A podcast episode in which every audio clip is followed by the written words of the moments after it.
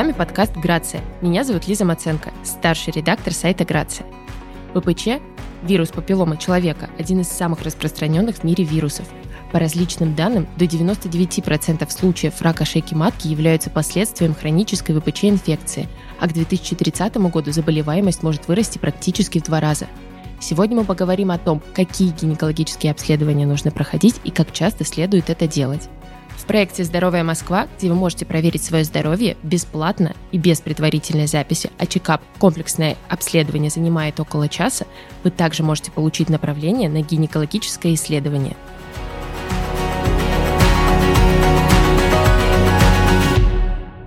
О женском здоровье мы поговорим с Кондрашовой Инной Валерьевной, акушером-гинекологом, кандидатом медицинских наук. Здравствуйте. Очень приятно и очень интересная злободневная тема, и очень хочется, конечно, об этом поговорить. Инна Валерьевна, расскажите, а как часто женщине нужно ходить к гинекологу? По медицинским стандартам современным посещение гинеколога у женщины с профилактической как бы целью один раз в год на сегодняшний день. Какие исследования проводит врач, когда женщина приходит к нему?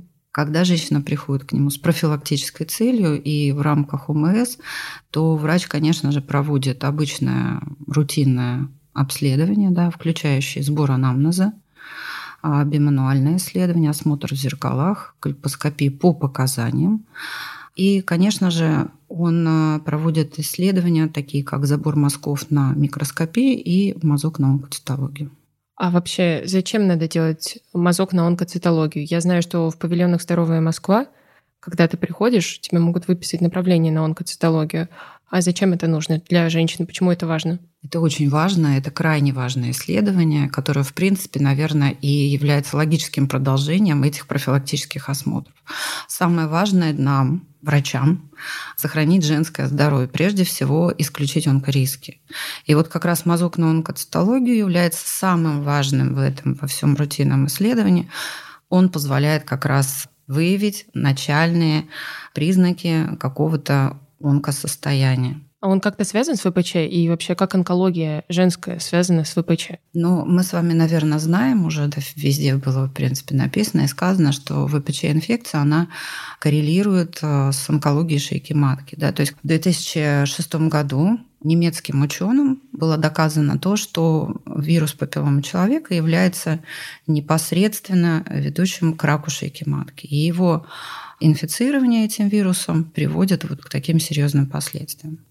Поэтому, если врач видит какие-то изменения в состоянии шейки матки, да, изменения в онкоцитологическом мазке, он может предложить пациенту тестирование на ВПЧ-инфекцию для того, чтобы дополнительно провести клинические исследования, исключающие все онкориски, потому что все-таки, ну, обследование ведется субъективно, потому что врач, там, имея определенную квалификацию, имея или не имея эту квалификацию, используя или не используя кольпоскопию, он может выявить начальные признаки изменений шейки матки. А вот ВПЧ-тестирование, оно позволяет дополнительно выявить именно эти риски. Для многих слово ВПЧ вводит в какое-то состояние паники, шока, и женщина, когда молодая или уже не молодая, слышит об этой инфекции, и ей кажется, что у нее уже рак шейки матки. Это совершенно не так. Мы берем этот мазок в том случае, уже после онкоцитологического мазка, мы берем диагностическое исследование на ВПЧ-инфекцию для того, чтобы, если есть какая-то патология, выявить предрасположенность, да, какие-то риски, онкориски. И когда мы видим, что есть ВПЧ-инфекция в высоком, скажем, титре, да, присутствует, тогда мы уже эту женщину немножко по-другому ведем. А сама женщина может как-то понять, что ей надо сдать этот анализ? К сожалению, рак шейки матки, оно такое заболевание, которое протекает бессимптомно. Да, к сожалению, только уже в каких-то более серьезных фазах женщина обращается там, с кровотечениями, с какими-то болями, но вот самые начальные признаки, так же, как и эрозия шейки матки, большинство женщин сами знают, да, что она протекает вообще бессимптомно. И иногда для... при обследовании, когда женщине говорят, вы знаете, у вас там, есть эрозия шейки матки, женщине это удивительно, потому что она никаких симптомов, в принципе, не испытывает. Какие-то, может быть, признаки, которые бы насторожили женщину, это выделения. Да? Они, как правило, нетипичные, их немножко больше, они немножко не совсем соответствуют обычным выделениям. Они имеют какой-то оттенок, цвет, уже непрозрачные, имеют, может быть, какой-то запах, имеют какой-то, скажем, более интенсивный характер. Сама женщина, если она, в общем-то, занимается, следит за своим здоровьем, если она каким-то образом имеет какую-то, я не знаю, информацию о своем состоянии, конечно, она уже приходит и сама просит это провести исследование, потому что молодые женщины сейчас очень много читают там, на полях интернета, в каких-то журналах, в каких-то передачах. То есть они уже имеют эту информацию. Большинство, конечно, приходит и сами просят провести этот анализ. Ну, как я понимаю, этот анализ очень важен. И в связи с этим вопрос, а всегда ли ВПЧ приводит к раку шейки матки? К счастью, не всегда. К счастью, не всегда. И поэтому большинство женщин, когда мы озвучиваем результат анализа и говорим, что у вас выявлена ВПЧ-инфекция, в общем, иногда приходится проводить такое успокоительное... Сеанс психотерапии. Да, сеанс психотерапии. Вот, к счастью, нет, конечно, нет. И большинство молодых женщин, здоровых женщин, этот вирус элиминирует самостоятельно, то есть исчезает самостоятельно. Его иммунная система организма справляется, и он, собственно, ни к чему не ведет.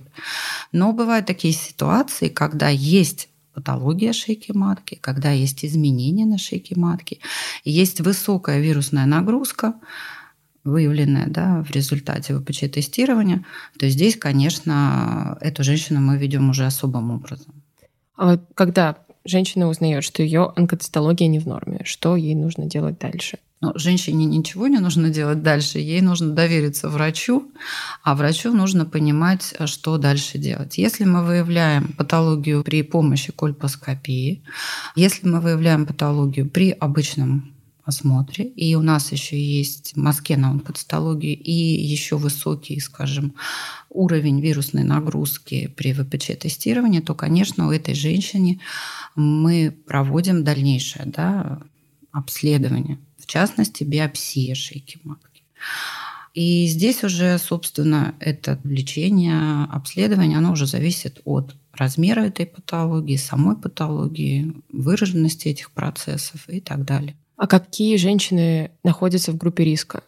Как-то это зависит от возраста, например? Конечно, я, наверное, не открою секрет, да, что в группе риска мы всегда выделяем женщин, ведущих очень активную сексуальную жизнь, да, то есть которые, в общем, имеют несколько половых партнеров. Это прям вот группа риска, потому что если женщина не использует средства индивидуальной защиты, да, при половом контакте, если у нее очень много половых партнеров, если она идет очень такую, скажем, разнообразную сексуальную жизнь, то риск, конечно, у нее возрастает. А дальше это женщины, у которых, скажем, уже есть эрозия шейки матки. Диапазон возраста, он тоже имеет значение, потому что это женщины в среднем от тридцати до сорока лет. Угу. Но ничего не является абсолютным, то есть и заболеть раком шейки матки могут женщины и в двадцать лет, это абсолютно точно. И получается, чтобы... отследить весь процесс. Чтобы быть, оставаться здоровой, надо... Надо просто приходить надо к просто врачу. Приходить к врачу. Да. И использовать контрацепцию, если половая жизнь активна. Использовать барьерную контрацепцию и немножко как-то, наверное, какое-то иметь образование в этом, в этом вопросе. Если женщина выбирает для себя такую разнообразную сексуальную жизнь, то она, наверное, должна понимать, чем это может быть чревато, да? Но самое важное – это обследование. Это обследование, да. Но мы никому не читаем морали. Просто посещать гинеколога вовремя. Если есть какие-то симптомы, если есть те состояния, и я всегда своим пациентам, которые приходят ко мне, всегда говорю о том, что, пожалуйста, следите за своим состоянием. Менструальный цикл, ну, это заезженная фраза, но это является именно таким постулатом. Это зеркало здоровья женщины. Такая уже классическая фраза, да. Пожалуйста, следите за своими выделениями, что выделения, которые появляются не характерны, имеют какой-то запах, какой-то оттенок, их немножко больше, они какие-то пенистые, или они какие-то там творожистые, или еще, ну что-то изменилось в вашем состоянии, какие-то появились боли, пожалуйста, приходите к врачу. Вы лучше лишний раз сходите и поговорите с доктором, и на позитиве уйдете, нежели вы придете и столкнетесь с серьезной проблемой, которую потом приходится очень сложно решать. Получается, если нет никаких явных дискомфортных признаков, то просто ходим раз в год на плановый осмотр. Да, просто ходим раз в год на плановый осмотр, и при этом врач видит вам и сам ставит уже эти регламенты, потому что есть какие-то состояния, когда немножко чаще надо, да, приходить два раза в год. И врач вам поможет сохранить здоровье. Вот мы сейчас говорим про такие вещи, рак, вэ пэ че, это все звучит достаточно пугающе. Как женщине, которая получила такой диагноз, сохранить эмоциональное равновесие и не впасть в истерику, и не начать слишком переживать, и тем самым навредить своему здоровью? Если женщина получила заключение в исследовании, что у нее вэ пэ че-инфекция, и она вдруг впадает в истерику, то сразу еще раз повторяю, что это не приговор. Это не заключение того, что сто процентов у женщины будет рак. Это то, что женщине, во-первых, да, я еще раз повторяю, что большинство молодых женщин, имеющих вэ пэ че-инфицирование, к счастью, с этой инфекцией справляются самостоятельно. И мы видим при повторном исследовании, что у таких женщин, у молодых, в большинстве случаев вирус самостоятельно элиминирует. Но в тех случаях, когда мы видим высокую вирусную нагрузку, и когда мы уже раз еще раз повторяю, что видим патологию и на кольпоскопии, и при исследовании, и при подтвержденной цитологии, при вэ пэ че-тестировании, то здесь нужно сесть и спокойно с врачом обсудить эту ситуацию. И наша как раз счастливый момент заключается в том, что мы на раннем этапе этой женщине смогли выявить эту патологию. И она должна, наоборот, не рыдать и истерить, а должна, наоборот, успокоиться и сесть и сказать спасибо за то, что она вовремя пришла к врачу. Потому что рак шейки матки, да, если мы говорим вот так жестко, то это то заболевание и то состояние, которое мы можем выявить в самом начальном периоде, потому что это доступно глазу, потому что у нас есть все инструменты для того, чтобы это сделать. И приходить к врачу в запущенном состоянии, кому этот вопрос? Это вопрос к женщине. Когда она приходит уже с тем состоянием шейки матки, которое уже сложно поддается лечению, это вопрос к женщине, которая не ходила к врачу, которая закрывала на все свои проблемы глаза, которая не хотела слышать и видеть, и принимать, и, в общем-то, ну, как-то халатно к себе относилась. А у молодых женщин, которые активные, там, здоровые, энергичные, им просто нужно приходить к врачу один раз в год для того, чтобы оставаться здоровыми, счастливыми, красивыми, позитивными, радоваться жизни. И не надо истерить, не надо бояться. Мы же, переходя дорогу, понимаем, что если мы пойдем на красный свет, да, нас может сбить машина.